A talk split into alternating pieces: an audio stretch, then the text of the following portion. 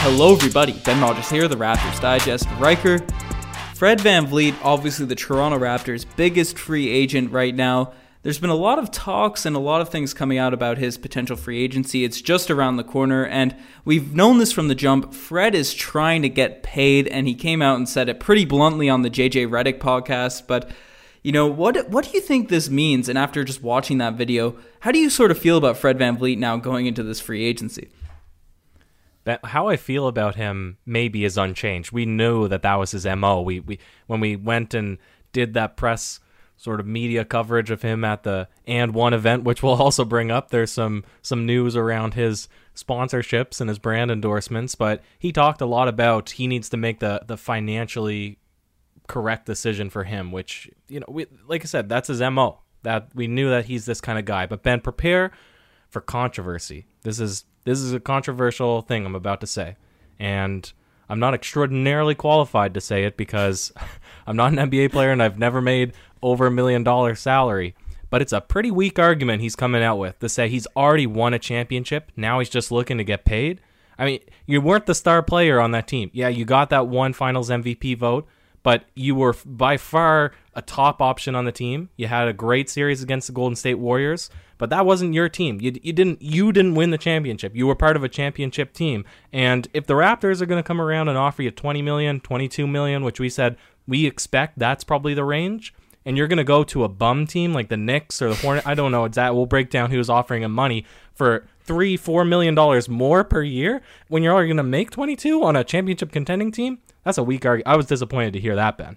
Yeah, for sure. And I'll, I'll bring up the I'll say the full quote because obviously we've known from the jump that, that Fred wants to get paid, but as you said, he, he brought up and specifically said he already won a championship, so now he's just looking to cash out. That's what his big thing this free agency is. And obviously that can be interpreted as you know, he's not looking for the greatest roster. He's just looking for the most amount of money. So I'd agree with you there. And yes, if he wants to, if he's prioritizing pay, it completely makes sense. This is his first real shot at a big contract. The, with the pandemic, with injuries, you never really know if you're going to be able to cash out again. So I, I see where he's coming from with the extra bit of money, but I where where it's just taken up so many headlines is how it was said. And do you think because within the context of the rest of the podcast, he still spoke highly of the Raptors. He still said there's videos of him coming out that like the past few days with him working with Kyle Lowry and stuff.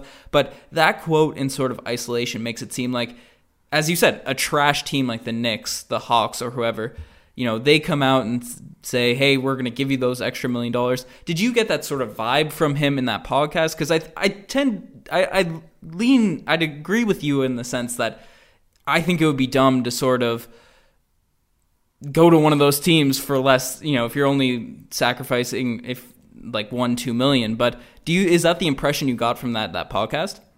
It is kind of the impression that I got, Ben, and the reason we're put we're tossing out Knicks, we're tossing out tossing out Pistons, Hawks. Those were the teams at the very onset of free agency news that were reportedly going to be making a pitch for Fred Van VanVleet. So we're not just pulling those names out of nowhere. You look mm-hmm. at their cap space. Pistons are only booked for about 70 million on their total team payroll next year. They only have one guy, Blake Griffin, on max money. New York Knicks have no guys on max money, so they have availability to come in and cash Fred out at 28, 30 million dollars if that's what they wanted to. We didn't think his value is necessarily there. He's not even an all-star yet for Pete's sake, but let's just assume that that's the money that he's going to be offered, Ben. It, it, it we, we kind of agreed in our initial assessment the Raptors probably wouldn't be comfortable to max him out, probably give him $30 million. Now you have four guys on max money if you re sign Ibaka, basically. You have Pascal and Fred long term. You still want to re sign OG. You don't know what you're going to do with Norm a season or two down the road. You still want to be able to sign Giannis. That's a lot of money to put up front on a team you know doesn't get it done on their own. And Ben, the reason that, again, I'm discouraged by him saying, I just want to cash out. Basketball it's a privilege to be able to play and do something, get paid for something that's just fun. That you know we play on our own, and millions of people around the world play on their own. But you still need to have a sense of purpose. And if you're again, you're not the guy. You aren't the guy. You're six foot. You you struggle to get it done in the paint. You're not going to be able to walk onto a bad roster and all of a sudden make make the team a playoff team. You don't have the clout to draw in free agents with you. You don't have the ability to get it done yourself, Ben. I was disappointed by his comments.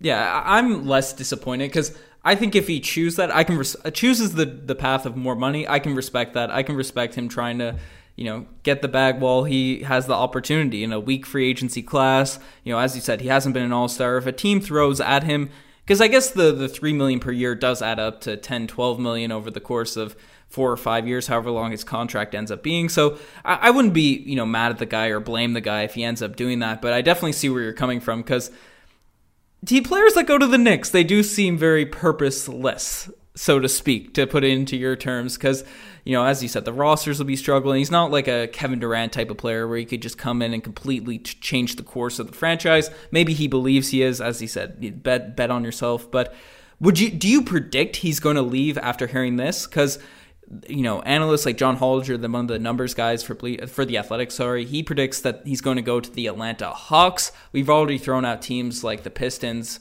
and uh, the Pistons and the Knicks. So what's what's your sort of prediction right now? Because we, you know, if we expect him to leave, if we're in the camp that we think he's going to leave, which I don't think I'm there yet, then there's some players we could potentially talk about potentially sign and trading for them or other guys we should target because there's there's other names we, we're going to bring up that we have certainly brought up in the past, Riker. Well, that's exactly it. And he's an unrestricted free agent, right? Yes. Yeah, so the Raptors they don't have the right to come in and match any any offer, but I don't think they're going to let him just walk. It is much more strategic from the Raptors to if they if they hear and hopefully they don't, they don't get swindled by his camp, but and I don't suspect that that's how it would play out anyways, but if they hear that he's going to be leaving for a thirty million dollar deal over four or five year. It doesn't really matter. Anything, anything in one year. I again, I'm I'm fine to give big money to anybody in one year because it gives you that cap space come next free agency. But anything mm-hmm. over two years or more, you start dealing with that kind of salary.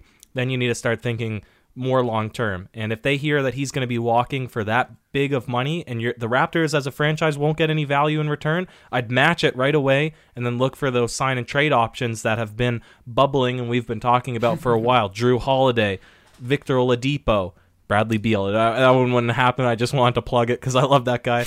I would love to have him on the Raptors. But Ben, what do you think? I, to me, it makes sense if he's going to be getting paid thirty million. Maybe that's outside the Raptors' threshold, but I definitely see them trying to make something happen that they can get some value back.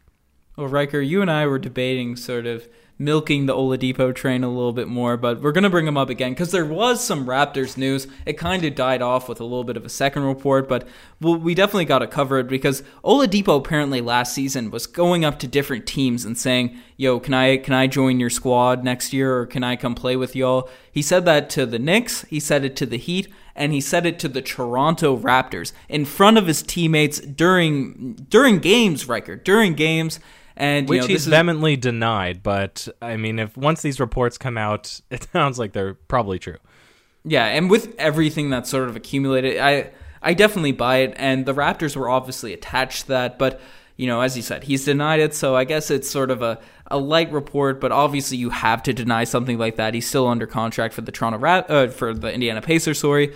But you know, with all the trade rumors and all that, he has come out and said, which kind of led led the hype die down a little bit. He said he's 100% committed to the Pacers going into next season, but that doesn't mean he's looking to stay there long term. That doesn't mean any of the rumors or anything have you know or the Pacers are any less inclined to trade him after everything that's come out. So would you especially if Fred VanVleet if we think he's going to get scooped up by another team, would you be down to sort of maybe even sign and trade for Dipo with Fred or maybe give up some other assets to get Dipo cuz from all accounts, his trade value is not that high right now in terms of Victor Oladipo. No, and and he's locked in right now next season at twenty one million dollars, and the argument comes around. You know, do you want to bring him in if he has the chance of walking away the season following, and and all the arguments based on is he even a fraction of what he was prior mm-hmm. to his two seasons long worth injuries. But what's interesting is he is set at that $21 million. And if you're going to be doing a sign and trade for Fred, he's going to be at 28 or 30 million dollars right? That's what he's going to be walking for. So you you have some extra flexibility there where you can you can look for some more value on top of that. If you want a shooter like Doug McDermott I, mean, I wouldn't be jumping at the bits for Doug McDermott but maybe one of the Holiday brothers You know, maybe you want to add Norman Powell in, and maybe you want to bring in Oladipo and Miles Turner. Like maybe there you can get a little bit crazy with uh, combinations here if you're guaranteed that you're putting trade uh, Fred up on the trade block, Then, Yeah, well, you brought up a holiday on uh, on the Pacers. Maybe that would make a another holiday in the NBA, maybe one of their brothers, if they're so inclined to to come to the Toronto Raptors. But I think we have a, a whole video on that coming, probably dropping tomorrow. So we'll save the the other Jrue Holiday talks because it seems like every Raptors fan has wanted Jrue Holiday for the past two years. But Riker, the more I think about it, the more I think it might be worth the risk to get Oladipo if Fred is going to leave. If Fred's going to dip, then yes, Dipo is the risk, as you brought up, the injuries, the uncertainty if he's going to bounce back. But we made a risk when we traded for Kawhi Leonard. We made a risk, you know, trading Vasquez for a couple of unproven picks, and that ended up being Norman Powell and OG Anunoby, right? Masai Ujiri makes calculated risks, and the ceiling with the Toronto Raptors with a prime Dipo, with a prime time Oladipo, Lowry Dipo, OG Siakam Serge – that's a lineup to really be reckoned with. And you know, you might say that he's not as good of a shooter as Fred, but he has the size, he has the finishing ability, and he has the shooting touch. Not as good as Fred, but at a decent enough level. I think he he'd be a Raptors style player. I don't know. I, am starting to buy into the Dipo hype, Riker. Yeah, and this is how I'm thinking. This is my narrative that's going on in my brain, Ben. Fred VanVleet, he gets offered 30 million by a bad team. The Raptors, they match it. Now, he accepts because it's the Raptors. They're in a better mm-hmm. position to win. Yep. Whatever. Maybe he has a vendetta against Toronto as a city, but I haven't heard any news to support that. So the Raptors, they win the free agency bid because they give him just as much money as the next best guy.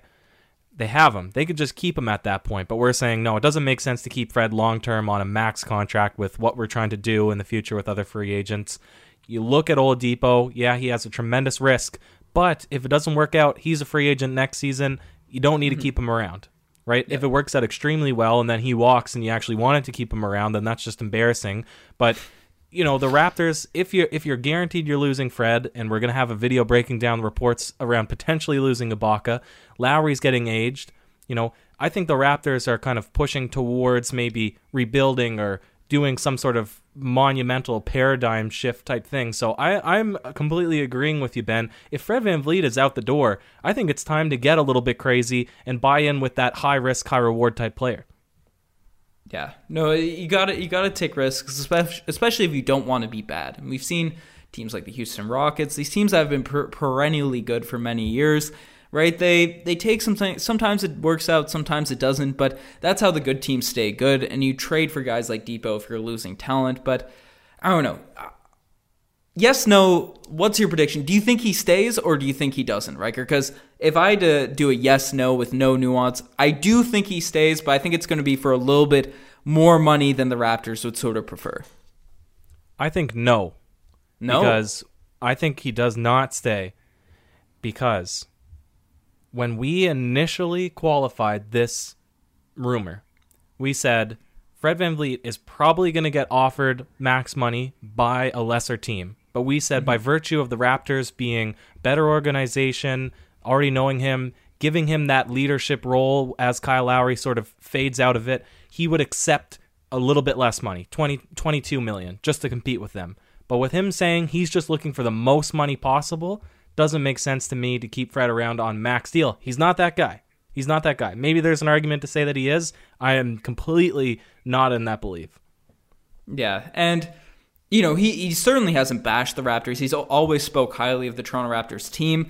Right? There's there's nothing to say that he doesn't like his time in Toronto, but during especially the podcast because this is what this whole sort of chat, this discussion was sparred off of.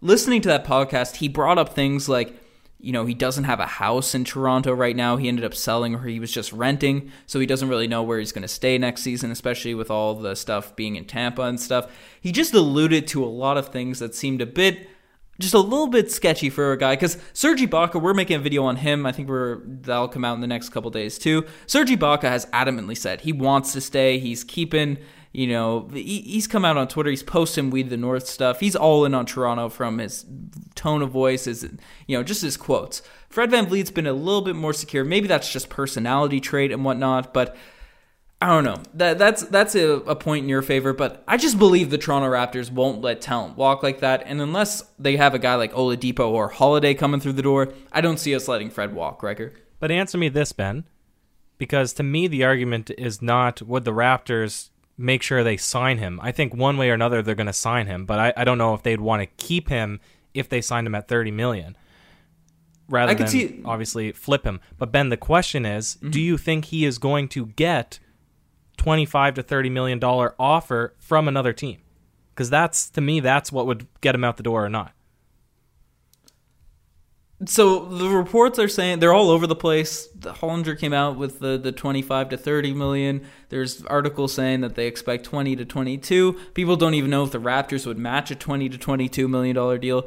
His, you know, his value is just super unclear and it makes sense cuz he's been in a great system. He's won a championship. He's been a a starting guard on a team that has gone deep into the playoffs, but uh, he's also a 6 foot playing six footer playing off ball, never been an all star, these sorts of things. So it's it's a really weird predicament. It's weird with the the pandemic that's happened. We don't know where people where the salary cap's going to be, especially not it's everything's sort of lined up now, but with one year down the line and you know, we also don't really know the Terrence Davis situation. We don't know where our other backup guards are going to be. So it's there's so many factors to take into account. It's tough to sort of piece it all together. But let's know what you guys think. Do you guys think Fred VanVleet's going to stay? Do you think if he leaves, we should trade for a guy like Oladipo? We sort of covered a lot of reports. The news is coming coming on fire. It's just coming from all places. So stay tuned. The Raptors Digest. Subscribed if you're not. Riker, you have any last words? I'm worried, Ben. I'm nervous by these reports. Jeez. Cheers.